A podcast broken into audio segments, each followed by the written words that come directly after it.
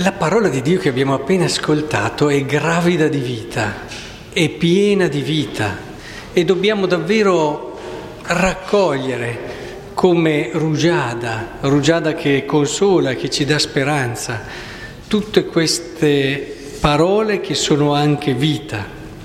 L'aveva già introdotto il libro di Ezechiele, farò entrare in voi il mio spirito, vi farò riposare sulla vostra terra perché aprirò le vostre tombe, vi farò uscire dai vostri sepolcri, popolo mio. E così la lettera di San Paolo, che ci parla dell'aspetto più spirituale, quindi comincia già a introdurci nella chiave giusta di lettura di questa parola. L'episodio di Lazzaro, come ho detto, è gravido di vita. Perché?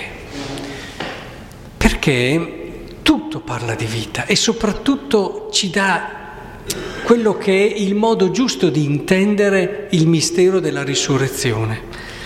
Qui Marta dice all'affermazione di Gesù, eh, tuo fratello risorgerà. E risponde, eh, lo so che risorgerà nell'ultimo giorno.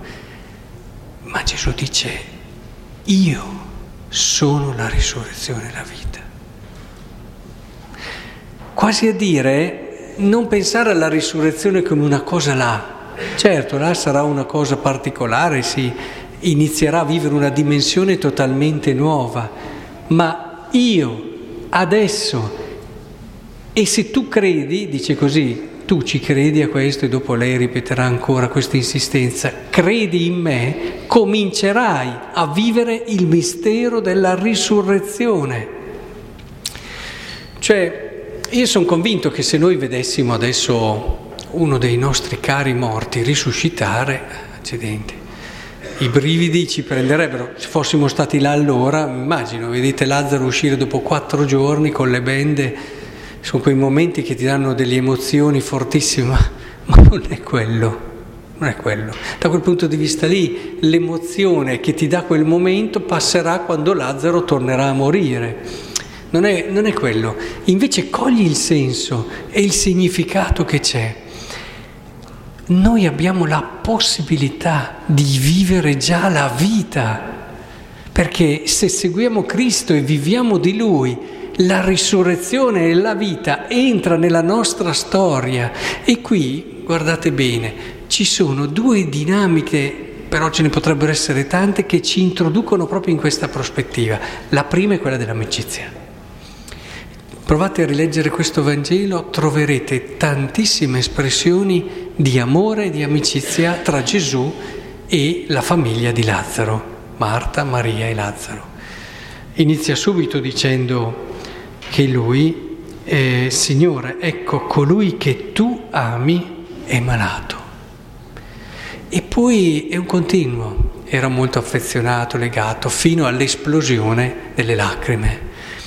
Cioè l'amicizia, le relazioni vere, profonde, quelle dove non abbiamo paura di metterci in gioco, perché quante relazioni abbiamo che però sì, siamo amici, ma eh, quelle dove veramente l'altro diventa la parte più bella di noi, dove non riusciamo più a vedere il futuro senza l'altro che è l'amico, dove realmente... Eh, la nostra esistenza mancherebbe di un pezzo, di qualcosa se venisse a meno l'amico, ecco, queste amicizie cominciano già a realizzare su questa terra la parola di Gesù, io sono la risurrezione e la vita.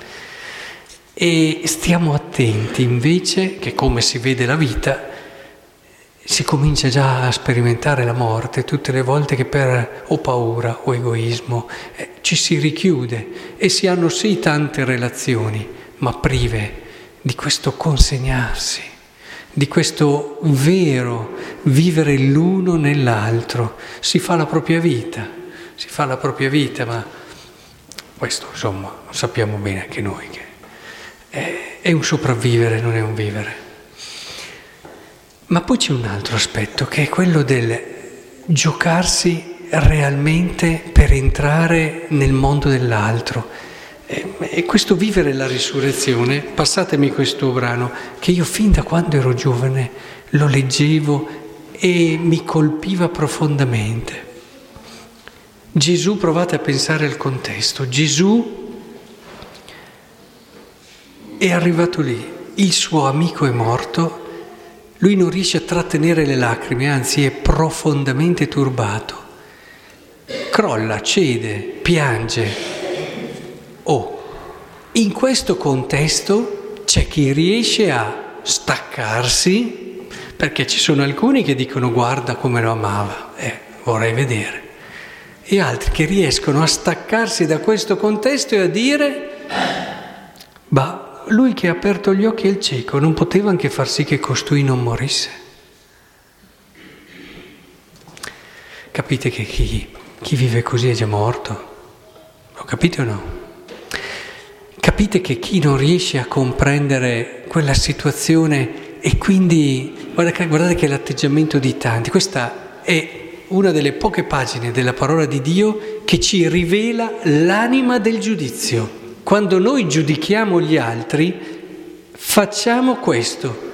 Prendiamo le distanze, non entriamo nella situazione che l'altro sta vivendo e ci permettiamo di fare delle considerazioni che magari in sé sono anche corrette. Eh? perché Gesù aveva risanato, aveva già risuscitato anche un'altra persona, ma loro non pensavano lì alla risurrezione, però aveva sanato tanti malati, quindi bastava che arrivasse un attimo prima. Qui non dicono delle cose a sproposito, ma è a sproposito l'animo, il contesto, la situazione, è terribile.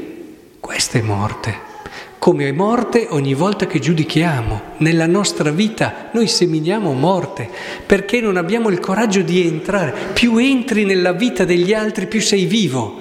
Più tu ti fai coinvolgere dall'esistenza degli altri, più ti crei problemi. Su questo non ci prova. Sei meno tranquillo, su questo non ci piove, ma sei vivo.